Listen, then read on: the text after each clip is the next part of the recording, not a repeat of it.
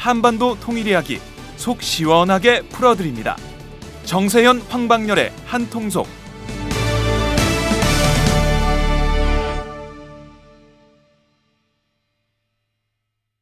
자 이번에는 저 우리 디펜스 21 플러스의 김종대 편집장님을 만나는데요. 저도 편집장 저도 이제 얼굴 철판을 좀 깔고 좀 질문을 던질 텐데요. 네.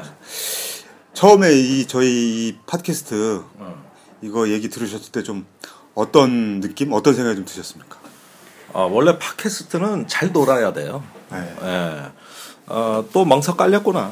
선수 모였구나. 예. 그래서 한번 좀 저기 신나게 아, 친근하면서도 중후하고 재미있게 진행될 거라고 생각하고 네. 예, 저는 우선 재밌다고 생각합니다. 좀 재밌을 것 같다는 느낌 딱 들었어요. 아이 그럼요. 예.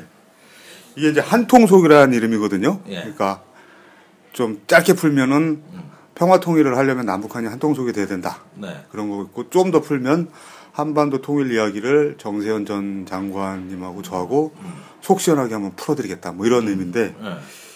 이름 어떻습니까? 아, 뭐, 끼리끼리 논다는 의미로 들리는데, 예. 사실 남북한의 통일의 정신이 별게 있습니까? 아 서로 한민족끼리 싸우지 말고 도와가면서, 아, 그 국제사회에 우리가 좀 이렇게 한 목소리를 내보자. 아, 이게 통일입니다. 다 별거 아니에요. 무슨 제도, 협정 이런 것보다도 정서가 중요한 겁니다. 통일 얘기하는데 한통속이다. 어, 그러면은 통일 다 된 거네? 예, 좀 그런 느낌이에요. 예. 이름 괜찮죠? 아유, 그럼요. 저희 후배 회사 후배가 지은 건데요. 네. 이제 그 친구한테 밥을 사야 됩니다. 아 그래요? 예, 밥. 살만한 것 같아요. 어, 밥도 사고 술도 사야지. 그게 중요한 거지. 알겠습니다. 예. 그리고 그 한 6천 개 정도 우리나라에 팟캐스트가 있다고 그러는데 그렇습니다. 예. 그 느낌으로 볼때 네. 정세현 전 장관님이 아마 이 진행자 중에 최고령자가 아니실까 싶습니다. 예. 근데 저 편집장님께서도 오랜 동안 이 정세현 전 장관님께 접해 오시고 네. 취재도 하시고 뭐 이렇게 해 오셨는데 예. 뭐 청취자들한테 예. 정세현 전 장관님에 대해서 소개 한 말씀. 제가 가끔 정 장관님 전화를 받아요. 네. 질문이 아주 집요해요. 정 장관님을 보면 고집보다 호기심이 느껴집니다. 그만큼 젊다는 얘기예요. 네. 우리가 호기심 많은 노인을 겪는 거는 대화가 즐겁습니다. 네. 어, 정 장관이 그런 분이라고 저는 생각을 하고요. 어, 그 다음에 이 팟캐스트 가보십시오. 전화기에 저게 가능하냐? 네. 이런 느낌 드실 거예요. 아, 잘 놀아요. 그 다음에 집요하기도 하고, 아, 또 표현이 중후하다고. 어, 그래서 그, 나이는 숫자에 불과하다는 네. 걸좀 강조해 드리고 싶습니다. 알겠습니다. 마지막으로 이제 이 저희가 2월 초부터 이제 시작하려고 하는데요. 네.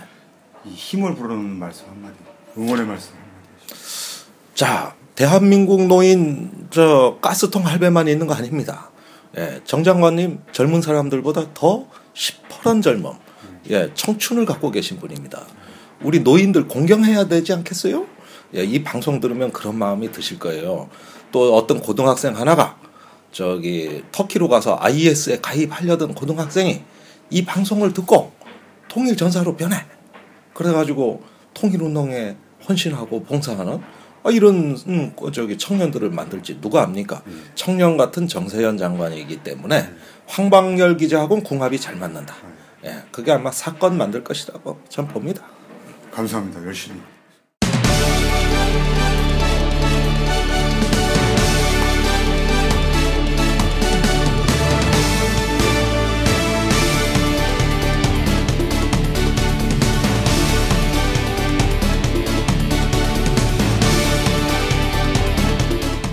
한반도 통일 이야기 속 시원하게 풀어드립니다.